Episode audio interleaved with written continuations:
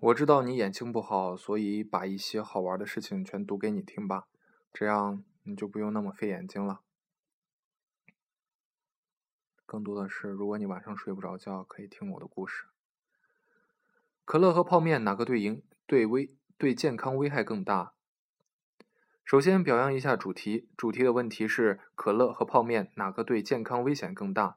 证明题主以。已经对这两者的健康危害有了一定的认识了。可可乐说可乐和泡面没有任何的同学可以去说可乐和泡面没有任何危害的同学，可以先去补补营养学常识啦。在对谁的健康危害更大做出回答之前，我们还有两件事情要做。第一件事，对问题缺少的一定必要性不一一定一些必要必要的条件进行补充。一种食物的负面健康效应不应该仅仅看某一成分的含量，也不应该仅仅看食物本身，还应考虑食用者的健康状况。这里用咖啡举个例子，如果我们要观察健康咖啡的健康效应，那么我们就需要获取的信息有：一、种类，现磨咖啡还是速溶咖啡，这决定了咖啡因摄入浓度以及是否含糖或人工甜味剂；二、每次摄入量。用多大的杯子，每次几杯，这决定了一次喝下的咖啡因、糖、人工合成甜味剂的量。摄入频率，每天一杯还是三个月一杯，这决定了咖啡各种成分带来的健康效应是否频繁发生。三、饮用者的健康状况是否存在基础疾病，如高血糖、自主神经功能紊乱。显然的，即使同样喝雀巢速溶咖啡，一次喝一百八十毫升的人，如果一人每天一杯，另外一个人三个月一杯，最终的效应必然是不同的，并且就算都是每天一杯，有自主精神功能紊紊乱的人受到的影响必然要比正常人大。所以，我们接下来全部讨论均基于这样的情况：一、可乐，可口可乐五百毫升，每天平均每天饮用一次，一次一瓶，不改变其食物进食，其他食物进食。二、方便面。康师傅红烧牛肉面一百零五克，平均每周食用四次或以上，一次一桶，代替正餐。该餐不用不再用，该餐不再食用其他主食，最最多食用常见配菜，如火腿肠、榨菜等。三人，中国健康人，无高血糖、高血脂、高血压、胰岛素抗抵抗，并且以小于五十岁者为主。这里规定中国人，不是说国籍也是影响因素，而是各种基础膳食摄入情况均以针对中国人开展调查得到的数据为准。第二件事，先来看看这两者会带来什么样的危害。由于我们限定了很多条件，最终的结论是不具有普遍性的。但是如果给出这两种食物的危健康危害具体有哪些，以及它们是如何危害健康的，大家就可以根据自己的情况掂量一下了。一、可乐的主要问题，一是作为含糖饮料，增大代谢综合症的患病风险，并且以其中的肥胖、糖代谢异常，它的极端就是二型糖尿病，这两个组成为主要效应。这些组成还会引起高血脂、冠心病、心血管疾病等。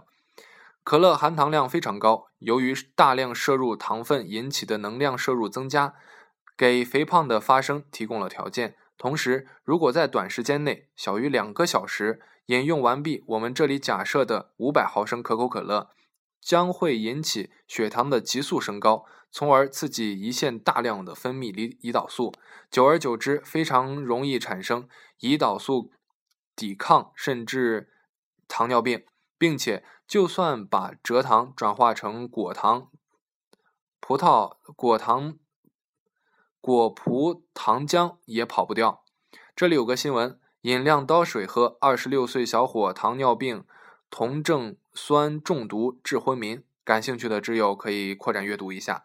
二是作为碳酸饮料，造成口腔健康受损，例如造成牙齿脱矿，最终引起釉齿，或者形成口腔内酸环内酸性环境，利于细菌生长什么的。还有它就还有就是它造成的骨质疏松一类的问题。不过目前尚无证据表明它一定会导致骨质疏松疏松。感谢脊椎外科医生于于淼指正。不过骨科这里不是我的专长，就不再多乱讲了。有知兴趣的知友可自行谷歌学术求证。方便面的主要问题。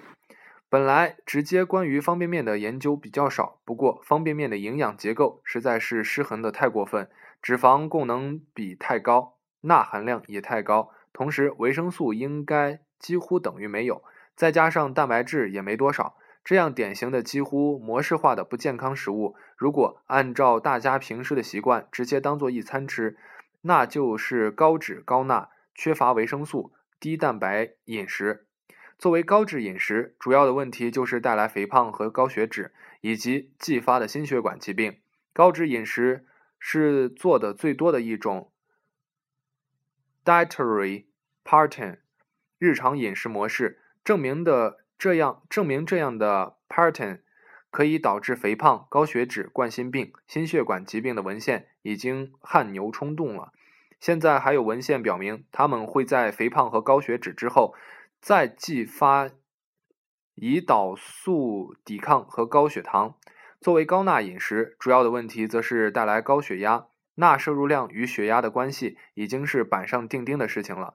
中国营养学会建议了的，为了预防慢性病，对于钠来说，主要是高血压的每日不能超过最大摄入量仅两千毫克，而一桶康师傅红烧牛肉面就已经是两千零八百。两千零八十九点五毫克了。如果再做个大死，吃方便面的时候加个火腿肠和榨菜、酸菜，那么钠的摄入量真的就是爆表级别了。因为有时候二十五克的这些小食的含钠量就能比半份方便面还多。长期这样坚持下去个几年的话，估计高血压真的就注定了。答本。答主本人大一曾疯狂的迷恋方便面，几乎每天一杯合味道加一根火腿肠。结果大一暑假时，我一个女生的高血血压居然已经飙到了一百三八十五。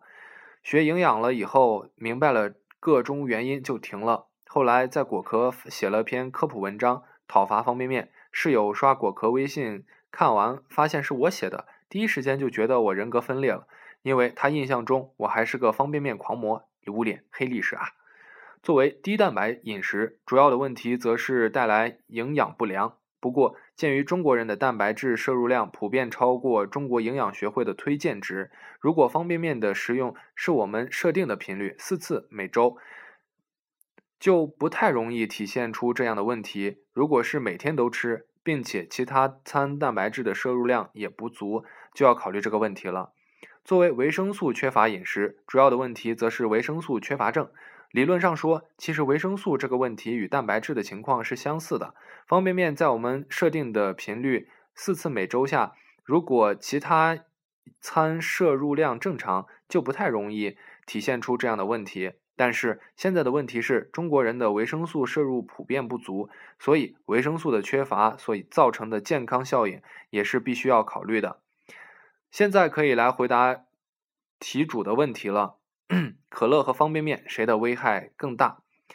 健康危害的产生主要从两个方面来考量：第一是 after effect size 规范模式；第二是 zero sol solid 门槛。一、健康效应的产生是替换还是累加？显然，每天饮用可乐。会产生的健康效应是累加在本来食物健康效应之上的，它的高糖分是额外叠加在每天的能量摄入量当中的。方便面虽然含钠、油高，相对可乐却占了一个便宜。中国人的膳食结构，尤其是以部分省份，比如我大四川无脸为甚。存在着较为严重的高油盐摄入的问题，因此它作为一个一顿正餐的整体替换，所能体现的健康效应是应该是雪上加霜型的，便不如可乐的从无到有这样明显了。二，足够引起健康效应的摄入量大小不同，鉴于方便面在这里作为一替代一顿正餐的角色出存在，并且大部分时间不存在可乐那种可怕的超量摄入情况，所以方便面其实占上风。一天喝个两三瓶可乐是很可能发生的。一天三餐以外再多吃两三盒方便面的这种情况，真是不太可能会发生的哦。如果方便面是偶尔吃，一个月一次，而不是我前面假设的一周四次以上。那么就更不容易体现出更多的坏健康效应了。相反，可乐大量糖分对胰腺的压榨可是立竿见影的，身体周围细胞产生对大量胰岛素的反抗的效应也不慢。如果你持续用大量胰岛素压榨他们，那他们罢工了之后，可就不是涨工资能够挽救回来的了。所以现在我们可以给出结论，在我们已有的假设下。无代谢问题的健康人使用可口可乐五百毫升每天，康师傅红烧牛肉面五一百零五克四次每周代餐。可乐的危害是要大于方便面的，请注意，如如果摄入方式和摄入者有变化，应该以具体情形进行分析。以下扒一扒上面提到的几种疾病，可能会有人问：代谢综合症这种东西不就是三高吗？这都是老爸老妈这一代人得的了，并而且感觉这些病吃个药就能控制下来，有啥好可怕的？你们不知道的是，一旦有了高血压、高血脂、肥胖、脑卒中、心肌梗死、动脉粥样硬化等并发症都在招手，甚至有时候半分钟扑扑街，三分钟嗝屁，根本没商量。这个时候就不是钱可以解决的问题了。现代医学不是万能的。虽然代谢综合症的出现都是滞后的，但是只要在你在生命的早期胡来，后面一定会得到相应的回报的。可能还会有人说心绞痛什么的，我身体这么好，怎么可能得？每年有无数位高权重钱、数位高权重钱多的人，满怀希望的来到隔壁某著名医院，跪求老师们根治他们的高血压。糖尿病、心肌梗死、动脉粥样硬化等疾病，得到否定回答之后，顿觉天崩地裂，在诊断室呼天抢地。他们最后悔的就是年轻的时候，自以为身体好，就胡吃海塞不运动，熬夜加班不要命。但是现在已经晚了。还有就是吃药控制，你们知道为什么医学要专门研究患者的依从性吗？就是因为这些医这些疾病只靠药是不行的。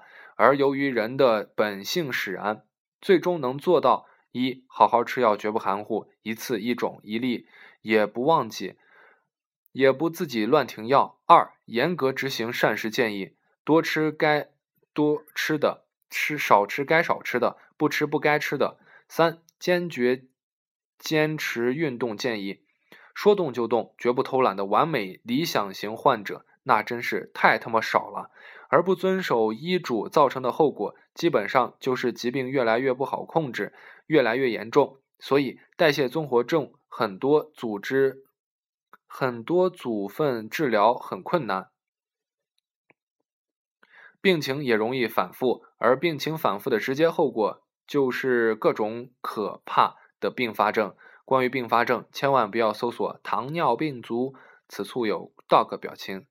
我们现在努力改变生活方式还来得及，我们要一切尽一切努力避免这些病魔找到我们头上。参考文献如下。